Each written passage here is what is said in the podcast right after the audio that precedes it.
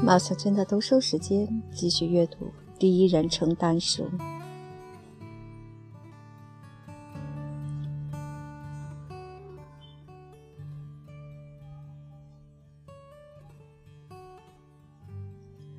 整整一沓，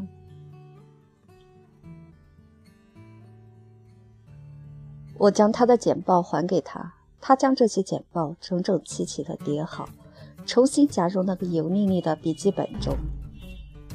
您不知道，先生，我总是感到自己被冤枉了。您看他们怎么评价我：一条社会害虫，无耻的恶棍，卑鄙的无赖。您现在再看看我，我问您，我像是那种人吗？您现在了解我了，我将自己的一切都告诉您了，而您又非常善于识别人。您现在认为我是一个坏人吗？我对你了解的还很少，我认为自己这样回答很圆通。我想那些法官、陪审员还有公众，他们是否曾站在我的立场上考虑过这个问题？当我被带进法庭时，观众席上是一片嘘声，法警不得不护着我，以免我挨打。他们有人想过我是怎么对待这些女人的没有？你拿走了他们的钱，我当然要拿走他们的钱了，就像其他人一样，我也要活着呀。但我也给他们回报了。您知道我都给了他们多少回报吗？这又是一个不需要回答的问题，尽管他盯着我，好像希望我回答似的，但我没有作声。我确实也不知道怎么回答。他的声音提高了，说话也一字一顿的，我可以看出来他是真认真了。我来告诉你，我拿什么来交换他们的钱财。这就是一次浪漫的经历。看看这个地方，他伸出手来画了一个大圈，将大海和地平线都画了进去。在英格兰有100处这样的地方。看看这片大海和天空，看看这些出租房屋，再看看码头和海滨大道。难道这些没有使您感到情绪低落吗？这里真是死一般的沉寂。您是想到这里来放松放松，只待上1-2个星期。您的感受不会太深，但想想那些年复一年生活在这里的女人，她们看不到前途，她们在这里谁都不认识，她们只是不愁吃穿而已。我想你可能真的不知道她们过的那种可怕的生活。她们的生活就像这条海滨大道一样，表面覆盖着混凝土，一直向前延伸，没有尽头。从一处海滨景区通向另一处海滨景区，即使到了旅游热季，也跟他们没有什么关系。他们是些局外人，他们觉得自己还是死了更好些。就在这时，我出现了。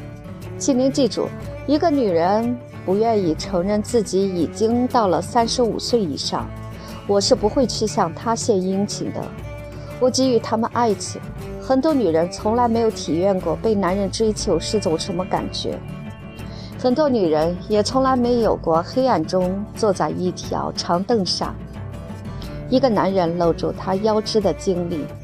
我给她们带来了新鲜与刺激的感觉，我让她们重新对自己感到骄傲。她们被束之高阁，难以嫁人，而我悄悄地靠近，从容不迫地将她们取下来。在他们单调乏味的生活中出现了一缕阳光，那就是我。他们争先恐后的要嫁给我一点也不奇怪，他们要接我再回去也毫不奇怪。唯一将我赶出来的女人就是那个女帽商，她说她是个寡妇。我私下里对她的评价是，她再也嫁不出去了。您说我对他们做了缺德事，这不对。我给11个女人带去了幸福和性快乐，他们今后再也不会有这样的机会了。您要说我是个恶棍与坏蛋，那您就错了。我是个慈善家，但他们却判了我5年监禁。他们应该授予我一枚英国溺水者营救会的勋章。他取出他那空空如也的黄金落牌香烟盒，看了看，然后忧郁地摇了摇头。当我将自己的烟盒递给他的时候，他二话没说就取出了一支香烟。我看着这个好人，他在竭力控制自己的情绪。我问你，我做了这么多慈善之事，但是得到的回报是什么？他又开始说上了，除了食宿费用外，我连买包烟的钱都没有了。我这个人不会攒钱，证据就摆在眼前。我都到了这个岁数了，可口袋里从来就留不住几块钱。他侧面瞅了我一眼，我竟然到了这个地步，真是落魄至极呀！我过去从来都是靠自己挣钱，我这一生中都还没有管一个朋友借过钱。我在想，先生，您能否借我一点钱？说出这样的话来，真让我感到羞愧。但现在的情况是，如果您能借给我1个英镑，对我来说都是一大笔钱。好吧，我从这个重婚者这里得到的乐趣足以价值1个英镑了。我伸手去掏钱包。我愿意借给你点钱，我说道。他看着我掏出的钞票。您能借给我2英镑吗，先生？可以。我递给他2张1英镑的钞票。他接过后叹了一口气。您不知道这2英镑对我意味着什么。我过去过惯了舒适的家庭生活，现在却不知道自己下一晚睡觉要上哪里去对付。有一件事希望你能告诉我，我说道。我虽然不是玩世不恭的人，但我认为总体来说，女性更适用于这句格言。施恩比受惠更有福，而男性则不大适用。你是怎样哄得这些正派而且无疑很节俭的女人这样相信你，将她们的全部积蓄都交给了你的？他被逗乐了，长相平平的脸上满是笑容。好吧，先生，莎士比亚曾经说过，野心常因过大而招致失败，这就是答案。告诉一个女人，如果她将积蓄交给你去运营，你能在6个月内让她的钱翻一番，他就会忙不迭地将钱递到你的手上。贪婪，这就是答案。只因为他们贪婪。接触了这个有趣的恶棍后，又回到正派人中间，尤其是像圣克莱尔夫妇和伯切斯特小姐这样依然配着薰衣草香带，穿着四周撑起衬裙的人们中间，就像上了一道冰激凌上浇了滚烫调味汁的菜。强烈的反差真的很刺激人的胃口。我现在每天晚上都与这家人一起消磨时光。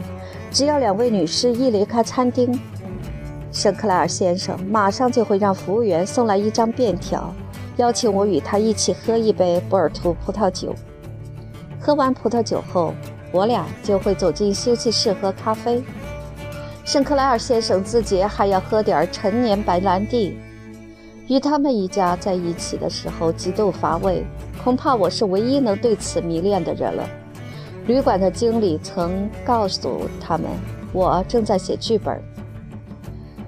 亨利·欧文爵士还在莱森戏院的时候，我们经常去那家剧院看戏。圣克莱尔先生说，我曾有幸见过他。有一次，约翰·埃弗里特·米莱斯爵士带我到加里克俱乐部去吃晚饭，我在那里被介绍与他相识。他那时还没有爵士头衔呢。埃德文，告诉他当时欧文先生对你说了些什么。圣克莱尔夫人说道。圣克莱尔先生摆出一副演戏的样子，活灵活现地模仿着亨利·欧文的神态，说道：“你长着一副演员的面孔，圣克莱尔先生。”他对我说。如果你什么时候想要当演员的话，就来找我，我来给你安排一个角色。圣克莱尔先生现在完全露出了他原本的样子，这番话足以使一个年轻人飘飘然了。但您却没有因此而成为一个演员，我说道。我不否认，如果在其他情况下，我可能就会受此诱惑而成为一个演员了。但当时我要考虑家人的态度。当时我如果不选择经商，我父亲会伤心至极的。您选择了经营什么？我是一个茶叶商，先生。我的公司是伦敦历史最悠久的茶叶公司。在我年轻的时候，英国人普遍都喝中国茶，而我一生用了40年的时间，想要改变人们的这一习惯。我竭力想要人们养成喝西兰茶的习惯。我想象着他用了一生的时间来劝导大众放弃他们想要的东西，而去购买他们不想要的东西，感到他真是可爱而又有根儿情的老头。我丈夫年轻的时候在业余时间演过很多戏，人们认为他的演技很棒。圣克莱尔夫人说道，我一般都演莎士比亚的戏剧，有时也出演过《造谣学校》。我从来不会去出演那些乱七八糟的戏剧，但那都是过去的事儿了。我有表演的天才，浪费了真可惜了，但现在是太晚了。聚餐的时候，有时在女士们的强烈要求下，我会朗诵一段哈姆雷特的著名独白。现在我也就只能做这些了。我一想到那种聚餐，一想到那种迷人的氛围，不禁浑身都要颤抖起来。不知我是否能有幸被邀请参加一次这样的聚餐。圣克莱尔夫人对我的反应有些吃惊，冲我微微笑了笑，但仍是一脸严肃。我丈夫年轻的时候像个波西米亚人，非常放荡不羁，他说道。我曾经沉醉放荡过。我认识许多画家和作家，如威尔吉·柯林斯。我还结识了一些报纸的专栏作家。瓦尔茨曾为我妻子画了一幅肖像。我还买过一幅米莱斯的油画。我认识许多拉斐尔前派的画家。你也买过罗塞蒂的画吗？没有。我钦佩罗塞蒂的天才，但我不赞成他的私生活。如果一个画家我不屑请他到家里吃饭，我就绝不会买他的画。伯切斯特小姐看看表说，您今晚不给我们读书了吗？埃德温姑父。而我的脑袋这时也有点昏昏沉沉，因此我告辞了。一天晚上，当我与圣克莱尔先生在一起喝一杯波尔图葡萄酒的时候，他告诉了我伯切斯特小姐的故事。他与圣克莱尔夫人的一个外甥订了婚，他是一个有资格出席高级法庭的律师，但这时他与洗衣女佣的女儿私通的事儿曝光了。这太可怕了，圣克莱尔先生说道，太可怕了。我侄女当然也就只有与他分手了。他退回了他的订婚戒指，他的书信，还有他的照片，说他不再可能嫁给他了。他请求他娶了这个他做了不当之事的女孩，说自己能当他的姐姐。这件事让他彻底伤了心，自那以后他就无心嫁人了。他娶了那个女孩吗？圣克莱尔先生摇摇头，叹了口气，没有，我们完全看错他这个人了。我妻子每当想到她的一个外甥竟然做出这样丢脸的事来，心里就感到极度的忧伤。过了一段时间后，我们听说她已与一位年轻的女士订了婚。这个姑娘家境不错，她自己就有1万英镑的财产。我感到自己有责任将她过去的所作所为告知这个姑娘的父亲，因此给她父亲写了一封信。她给我的回信非常傲慢无礼。他说他宁愿他的女婿在婚前有个情妇，而不要在婚后找一个。后来呢，他俩结婚了。现在我妻子的这个外甥是英国高等法院的一名大法官，他的妻子成了大法官夫人，但我们从来不邀请他来家做客。当我妻子的这个外甥受封骑士爵位后，艾莉诺曾建议我们请他吃顿饭，但我妻子说永远不许他再踏进我们家的门槛。我支持他这个意见。那个洗衣女工的女儿呢？她后来嫁给了一个门当户对的丈夫，她住在坎特伯雷市的一套公寓房内。我侄女自己也有点钱，她尽力帮助这个女人，而且还是她第一个孩子的教母。可怜的波切斯特小姐，她是将自己牺牲在维多利亚时代的道德祭坛上了。恐怕她从这一切中得到的唯一收获，就是意识到自己表现得很完美。波切斯特小姐是个外貌非常引人注目的女人，我说道。她年轻的时候一定是美貌绝伦，她怎么就没有再嫁给其他男人呢？我真纳闷。波切斯特小姐曾经是个公认的大美人，而她的妈非常欣赏她的美貌，曾邀请她做她一幅画中人物的模特。我们当然不能允许他这样做了。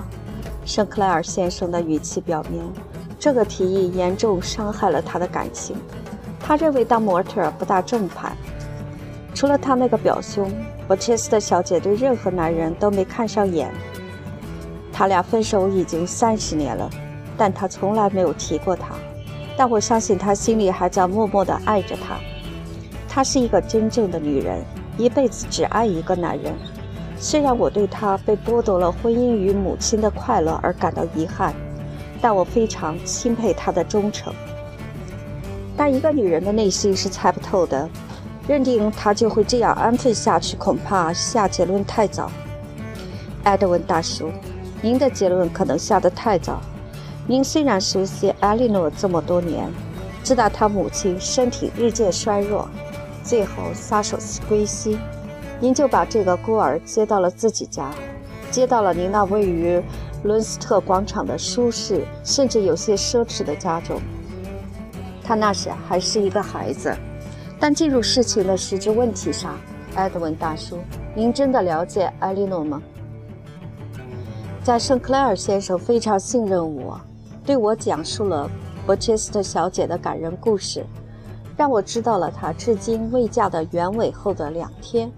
那是个下午，我打了一场高尔夫球后回到旅馆，旅馆的女经理就慌里慌张地上楼来对我说，这是圣克莱尔先生的便条，他要我在您一回到旅馆后就请您立即到27号房间去。我知道了。出什么事儿了吗？哦，出了件少见的乱子，他们会告诉您的。我敲了敲27号房间的门，听到门内传出了请进请进的声音。听到这个声音，使我想起圣克莱尔先生可能曾在伦敦最优秀的业余剧团出演过莎士比亚的戏剧。我走进房间，发现圣克莱尔夫人正躺在沙发上，额头上敷着一块浸了科隆香水的手帕，手上拿着一瓶嗅盐。圣克莱尔先生则站在壁炉前，他的姿势就像是不想让这屋里的其他人烤到火一样。以这样一种无理的方式请您过来，我首先要向您表示道歉。但我俩现在极度焦虑，我们想，也许您能对这件发生的事情有个解释。一望可知，他现在非常烦恼。发生了什么事儿？我侄女，波切斯特小姐，她私奔了。今天早上他给我妻子送了个字条，说他的头痛症又犯了，而他只要一犯头痛症，就希望别人不要去打搅他。直到今天下午，我妻子才去看他，看看能为他做点什么。但他的屋内空无一人，他的旅行箱都收拾好了，他的化妆盒与银器都不见了。在枕头上，他给我们留了一封信，告诉我们他的仓促之举。非常抱歉，我说道，我不知道我到底能做点什么。根据我俩的印象，您是他在埃尔山所认识的唯一男士。他这句话的意思把我弄了个大红脸。我可没有与他私奔，我说道，还好我是一个结了婚的男人。我知道您没有与他私奔，起初我们想可能，但不是您，那又会是谁呢？这我肯定不知道。把那封信让他看看，埃德温，圣克莱尔夫人躺在沙发上说道。别动，哥特鲁德，要不你又会腰痛的。波切斯特小姐有头痛症，圣克莱尔夫人有腰痛症。那么圣克莱尔先生会有什么病呢？我敢拿5英镑出来打赌，圣克莱尔先生有痛风症。他递给我那封信，我以一种庄重而同情的神态读了这封信。我最亲爱的埃德文姑父和哥德鲁德姑妈，当你们看到这封信的时候，我已经远走高飞了。今天上午我就要与一位男士结婚了，他对我非常好。我知道自己这样逃走不对，但我害怕你们会竭力阻止我的这场婚姻，而没有什么能改变我的主意了。我想我这样悄悄地结婚，而让你们对此一无所知，这样可以避免咱们之间出现不愉快的局面。我的新郎是个非常孤僻的人，由于长期生活在热带国家，他的身体也不很好。他认为我俩办一个非常私密的婚礼更好一些。如果你们知道我有多幸福，我想你们会原谅我的。请把我的箱子送往维多利亚火车站的行李房。爱你们的侄女艾莉诺。我永远也不会原谅他。当我把信还给他的时候，圣克莱尔先生说道，他永远也不能再踏进我的家门。格特鲁德，我不许你再在我面前提到艾莉诺的名字。圣克莱尔夫人默默地开始抽泣。您这样也太绝了吧。我知道波切斯特小姐为什么就不能结婚呢？她都这么大岁数了。她愤怒地回答道，这也太可笑了，我们一家会成为在伦斯特广场居住的所有人的笑柄。你知道她多大岁数了吗？她都51岁了。54岁，圣克莱尔夫人抽泣着说道。我们一直把她视为掌上明珠，把她看作自己的女儿。她成为老姑娘已经多年了，我认为以她现在这样的年龄，结婚绝对不合适。对我们而言，她总是个姑娘。埃德文，圣克莱尔夫人祈求道。她嫁给的这个男人是谁？这是一场让人怨恨难消的骗局。她一定是在咱俩眼皮底下跟他勾搭上了。她甚至没有告诉咱们她的名字，我担心会出现最坏的结果。我突然产生了一种灵感。那天早上吃完早餐后，我出去买了包香烟。在香烟铺，我碰上了莫蒂莫·爱丽丝。我有几天没有见到她了。你看起来非常整洁，我说道。她的皮鞋修好了，打上鞋油后显得乌黑锃亮。她的头发也梳过了，穿着一件新衬衣，戴着一副新手套。我想她是有效地使用了我给她的那2英镑的钱。我今天上午要到伦敦去办点公事，他回答说。我点点头就离开了商店。我又想起来了2个星期前在小路上散步时的情景。当时我碰到了伯切斯特小姐，在她身后几码远的地方又碰到了莫蒂莫·爱丽丝。难道不是他俩正在一起散步？看到我后，他就拉后了一段距离。老天爷啊，我全明白了。我想您说过，伯切斯特小姐自己也有一些钱，我问道。她有不多一点钱，也就是3000英镑吧。现在我可以肯定了。我茫然地望着他俩。突然，圣克莱尔夫人跳了起来。埃德文，如果他没有娶她呢？圣克莱尔先生闻听此言，双手抱住了脑袋，一下子瘫坐在一张椅子上。这种奇耻大辱，我要了我的命！他呻吟道。不用惊慌，我说道，他会在教堂与他结婚的。老两口没有注意我说的是什么，他俩可能认为我突然说起了疯话。我现在完全可以肯定了，莫蒂莫·爱丽丝到底是实现了他的抱负。伯切斯特小姐成全了他娶一整打老婆的愿望。